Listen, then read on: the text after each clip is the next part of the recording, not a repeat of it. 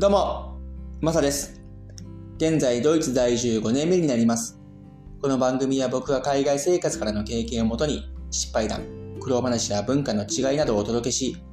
海外に興味を持っていただけたり、日本との違いを知ってもらえたらなという番組になります。第11回目の放送、今回は、ドイツでの運転について話していこうと思います。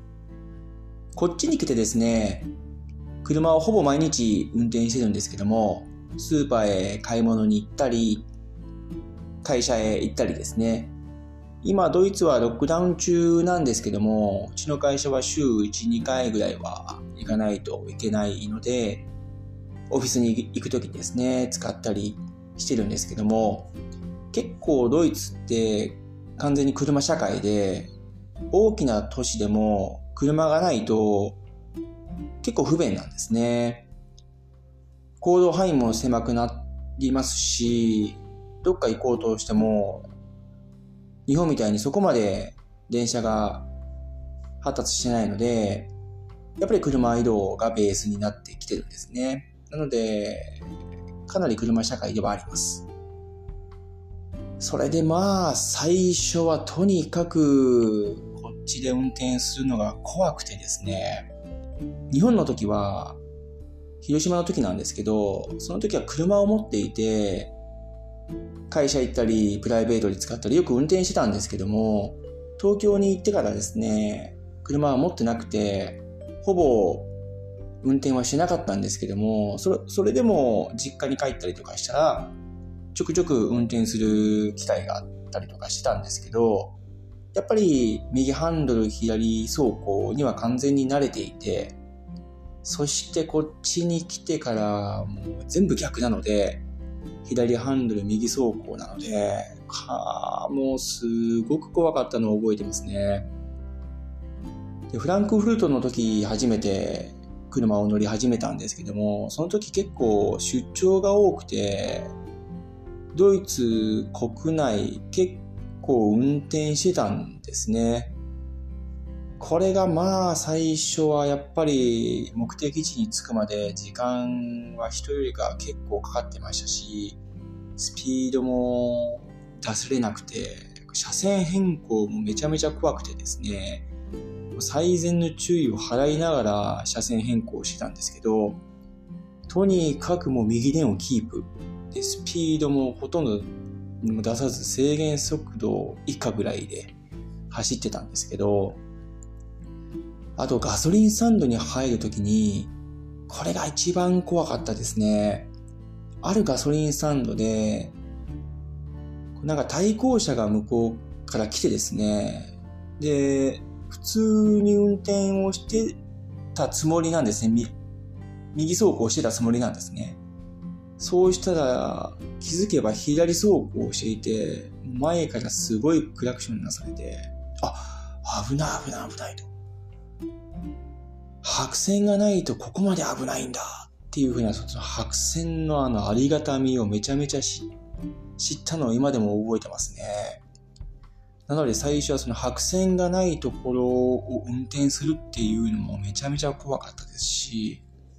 とにかく慣れるまでは本当に怖かったのを覚えてますね。あと高速道路に乗るのにも、その合流地点に混ざるとこ、すごくこれも怖かったのを覚えてますね。おそらく皆さんご存知の通り、ドイツの高速道路って基本的にスピード制限がないので、もちろんエリアエリアでスピード制限はあるんですけども、それを除くとスピード制限がないので、みんなまあ飛ばすんですね。200キロ以上飛ばす人なんてザラなんですけど、それをですね、最初高速道路入るときに合流地点で、もうあたふたですね。え、これスピード遅すぎてもいけないし、反対に速すぎてもどうなのかっていう、とにかくその合流地点で後ろから来る車に対してものすごく怖くて、すごくバタバタで入ってたのを今でも覚えてます。ただこれがやっぱり毎日運転しているとですね、だんだんだんだん慣れてきて、今ではもう全然問題なく運転はできてるんですけども、その慣れるまではやっぱり怖くてですね、高速道路入るにもその合流地点では、入る方が基本的に優先っていうのがあって、後ろから来る人に対しては、その人たちがスピードを落としてあげて、中に入れさせてあげたりとか、あと車線変更で、その車を追い越したりとかですね、そういうことをやるんですけども、僕も最近はやっぱり慣れてるので、そういうふうに自然的にやってますけども、入る人を優先ということを知ってですね、合流地点がそこまで怖くはなくなったんですけども、おそらく日本もそうですよね。高速道路入るときに入る人の方が優先ですよね。で、これが右走行になると、もう突然もう頭がパニックということになってたので、すごくそういうのを思い出しますね。で、これはまたあのイギリスとかですね、日本とか出張で車を運転する機会が昔あったんですね。そうなると、また日本と同じようにですね、イギリスも、右ハンドルの左走行なもんですから、最初、めちゃめちゃ怖かったんですけど、これすぐ慣れるんですね。やっぱり日本でずっと運転してたので、左走行っていうのは最初すごく怖かったんですけど、ちょっと運転するとすぐ慣れてくるんですね。で、これがですね、またドイツに帰って逆をまた走行するのに恐怖心がめちゃめちゃあるんですよ。でもこれもちょっと走っていくとすぐに慣れていくっていうちょっとなんか不思議な感じなんですけどもだからイギリスとかに本出張で車が運転するときはこっちに来て怖さもあったりとかでドイツからイギリス日本に行くときに怖さがあったりとかやっぱりすぐ慣れるのは慣れるんですけども、まあやっぱり体が覚えてるんでしょうね。そういったなんか面白い体験とかですね、したことはあるんですけども、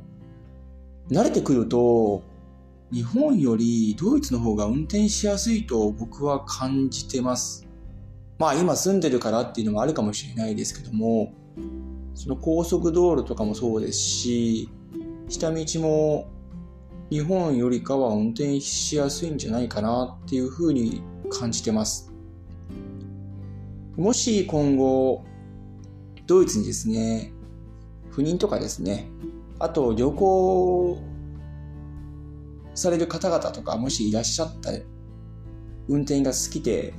スピードを出すのが好きな方々がいらっしゃいました。ら、もちろん安全第一で運転されてドイツの高速道路を見ていただいて、これもすごくスピードを出される方々にとっては楽しめるんじゃないかなと。で、ちょっと慣れてきたら、車を運転して、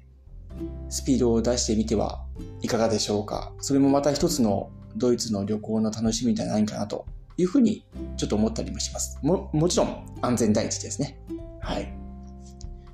はい。今回はドイツでの運転について話させてもらいました。どうもありがとうございました。それでは素敵な一日をお過ごしください。ではまた次回の放送で。チャオ